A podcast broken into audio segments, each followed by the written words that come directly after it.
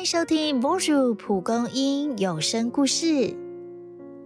啊，我整天腰酸背痛的，同事又请假了，我的工作都做不完。遇到困境，你常常抱怨吗？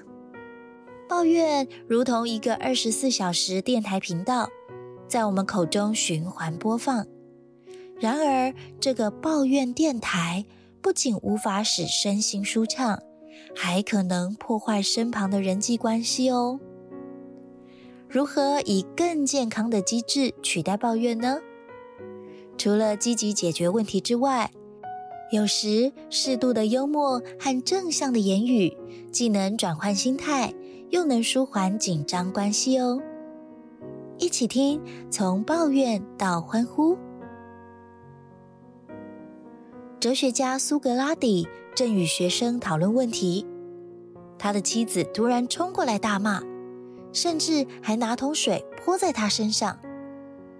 众人窃窃私语，以为他必定会气得反击。等着看好戏时，他却淡然地说：“雷声以后必有大雨。”嗯，这个道理果然没错。哇哦！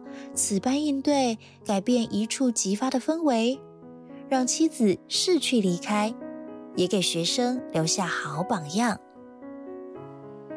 冲突当前，人们往往带着怨气，此时不妨换个角度想，不去强行批评或解释对方的行为，暂时放下冲突本身，视野与心境更宽广。相对更有能力看清现况，解决问题。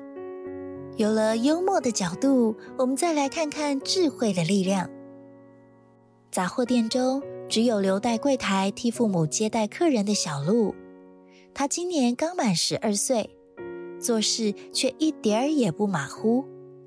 当一位客人上门问：“你们有卖蜂蜜吗？”他熟练回应，并准备商品。没想到客人却点起烟，他礼貌地提醒：“我们店里禁止吸烟，如果造成您的不便，请多包涵。”客人不以为然地瞥了他一眼，笑着说：“你们的店里卖烟草，却不准客人吸烟，这不是很矛盾吗？”小鹿也露出灵巧的微笑，回应客人：“我们店里卖蜂蜜，也没在店里养蜜蜂啊。”客人一听，钦佩女孩的机智，便收起烟具了。哇哦，小女孩真机智，真有智慧呢！接着，我们来感受同理的态度。艾德医师搬到新社区。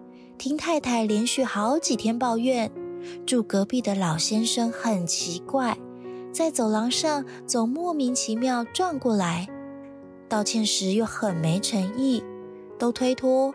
最近走路常歪一边，越走越歪，快跌倒，搞不清楚怎么回事。艾德想了想，决定去按隔壁家的门铃。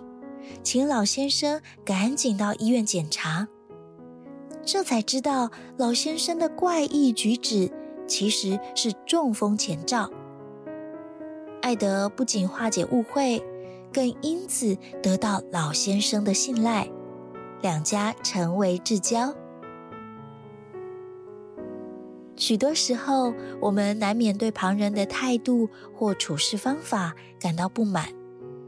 但若尝试去了解背后的原因，也许会有不一样的发现，进而察觉对方真正的需要，建立无可取代的良好关系哦。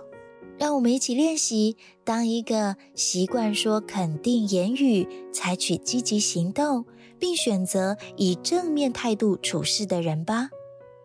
这样就能让内心偶有的抱怨起不了风浪。在困境中，反而有欢呼喜乐的力量。